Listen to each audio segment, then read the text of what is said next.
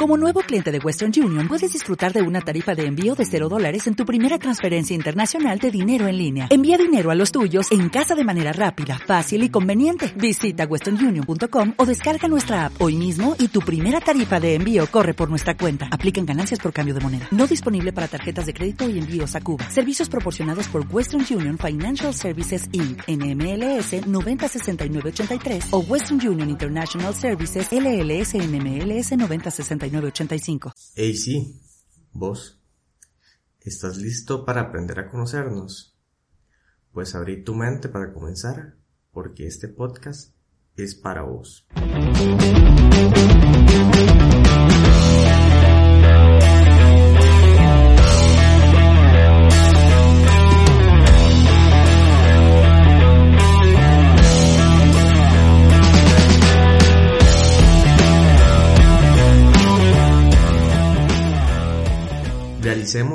Un pequeño ejercicio. Nos tomará un par de segundos. Cerremos los ojos o concentremos nuestra atención en una palabra. Control. ¿Qué se nos viene a la mente cuando esta palabra es evocada? ¿Qué podemos describir que es control? Pues bueno, esto que describimos como control realmente lo podemos ejecutar como tal. Estoy muy contento de poder realizar otro podcast más para ustedes. Sé que les va a gustar mucho el contenido. Hoy vamos a conversar sobre un aspecto de la salud mental y que es muy importante, el control. Este tema lo quise comentar porque es un motivo en consulta muy común. Las demandas siempre van a entorno. Doctor, no puedo más con la situación de mi hijo, de mi mamá o de mi esposo o incluso en situaciones con otro tipo de dificultad, del cual a tratar de controlar o afrontar situaciones que no son de nuestro poder, nos termina absorbiendo. Les voy a dar un par de metáforas donde las podemos analizar y comprender un poco de por dónde va la cosa. En algún momento de nuestra vida mm, nos han invitado a una fiesta, por ejemplo, y al cumpleaños de un mejor amigo es claro que queremos asistir, pero te dicen que a la fiesta va alguien que no te agrada. Quizá una persona que te hizo daño en algún momento, o a un cercano, un hermano, una hermana. Por ende, te perderías la fiesta solo por esto. Me imagino que la respuesta inmediata sería que no. Porque van a estar otras personas, van a haber otras situaciones con las que vamos a disfrutar. Entonces, de la misma manera, nuestras emociones negativas son como ese invitado.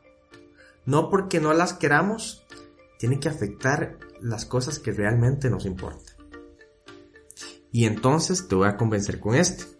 Porque sé que muchas personas que nos escuchan presentan conflictos con la ansiedad. Estas de las cosas que realmente toman otro significado. Por ejemplo, las arenas movedizas.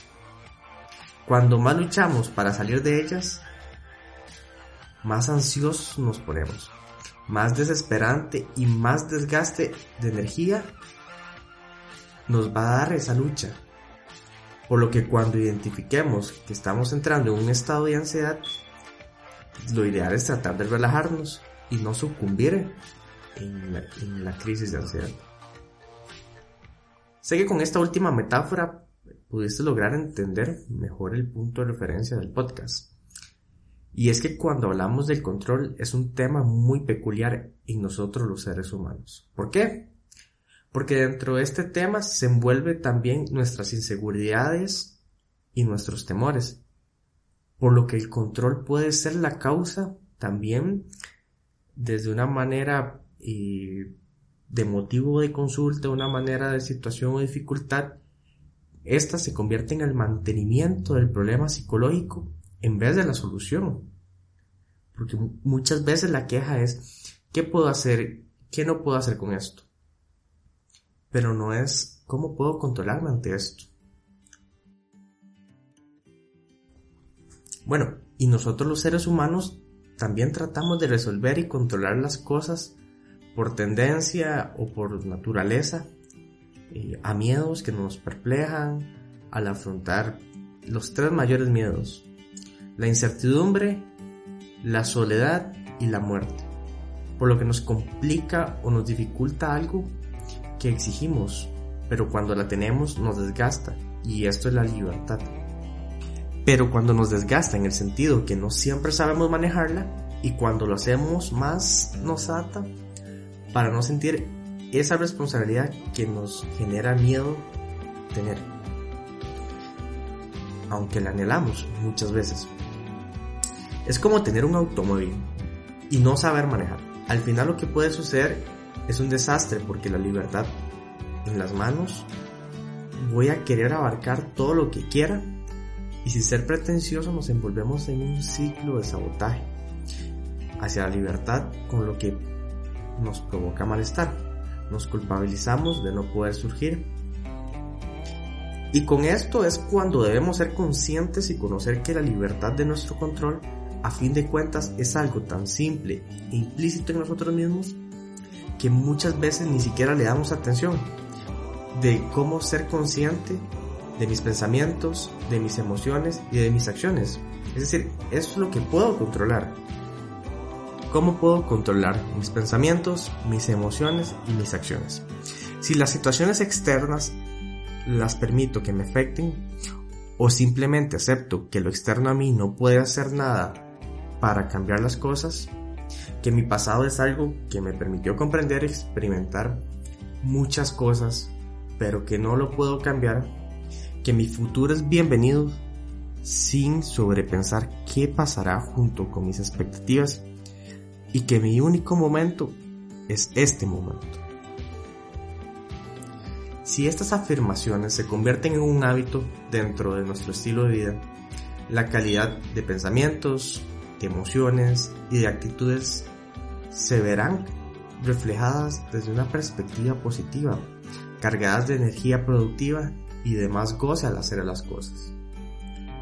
Este es un enfoque filosófico budista y estoico. Es un paradigma que ha mostrado muchísima efectividad en el resultado de abordajes terapéuticos donde estas técnicas se han centrado y que han sido pensamientos que perduran a través del tiempo. Es por eso que me gustaría dejarles dos frases, dos personas que han tenido mucho peso en esta filosofía. Marco Aurelio nos dice, hace falta muy poco para tener una vida feliz. Está dentro de ti y en tu forma de pensar. Para finalizar, Seneca nos deja esta frase. Cuando decimos que todo tiempo pasado fue mejor, condenamos el futuro sin conocerlo.